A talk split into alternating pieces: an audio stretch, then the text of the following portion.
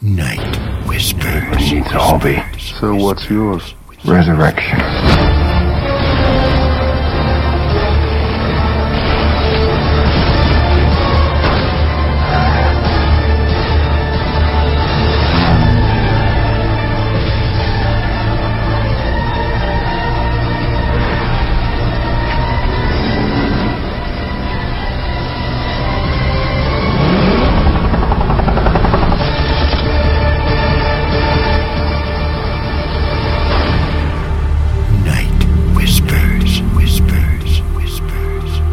Night Whispers, November 8. And your Night Whisper title is It's Only Make Believe. And your dream word, Prepare. Judges chapter 2, verse 10 reads this When all that generation had been gathered to their fathers, another generation arose after them, who did not know the Lord, nor the work which he had done for Israel.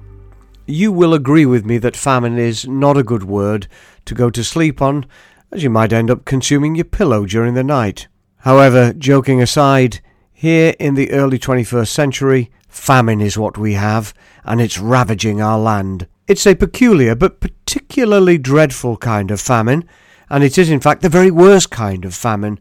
For me, astonishingly, it is the accompanying blindness of Christians regarding this famine that bothers me greatly. And with that blindness comes every kind of nonsense vocabulary and every kind of stupid spectacle you can imagine. Thus the blindness happily continues, but with no cure whatsoever in sight. The famine I am talking about is the famine of conviction of sin. It has been so long since I've truly seen this, either in America or the United Kingdom, that I'm almost concluding that God is supremely indifferent towards us. For if the Holy Spirit came to convict the world of sin, righteousness, and judgment to come, then frankly, God the Holy Spirit has either gone home or moved to another continent and just left us to rot. The Church, of course, now rarely talks about sin. After all, we don't want to offend those on a spiritual journey, do we? Oh, this is true.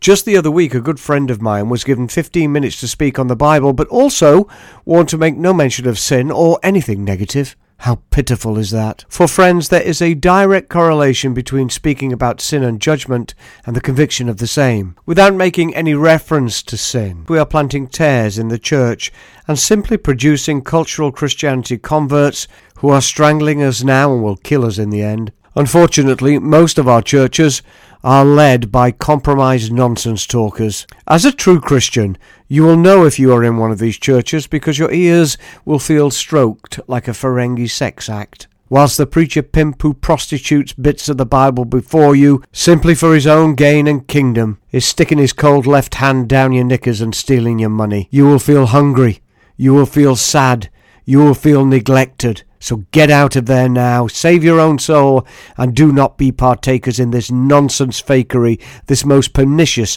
of modern sins perpetrated by plastic pulpit monkeys pimping a few words nicked from the good book and bent like a cudgel to knock you senseless with. Yes, there is a famine in our lands regarding the conviction of sin, but we Christians bumble around regardless, our lips dripping with the stupidity of cowardly and pious platitudes and desperate, ignorant phraseology, more full of recent fairy tale superstition than faithful hopefulness. God has gone home. God has left us to our sinful ways, but we are still having little girl tea parties and pouring nothing into wee red plastic cups before a very absent guest. Yes, we see pitiful blindness in a time of unequal famine in our land. Maybe it would be good for you tonight, if you dare, to take a few minutes and make a list. Under three columns entitled Hope, Faith, and Make Believe, write down all your dreams, desires, and practices. Should God the Holy Spirit shine his flashlight under your bedclothes tonight as you do this, then I'm pretty sure it is the column of Christian make believe you should be falling off the end of your page, and you who should be falling out of your bed with shock and horror. Tomorrow may faith and hope remain, but please, dear Jesus, send a season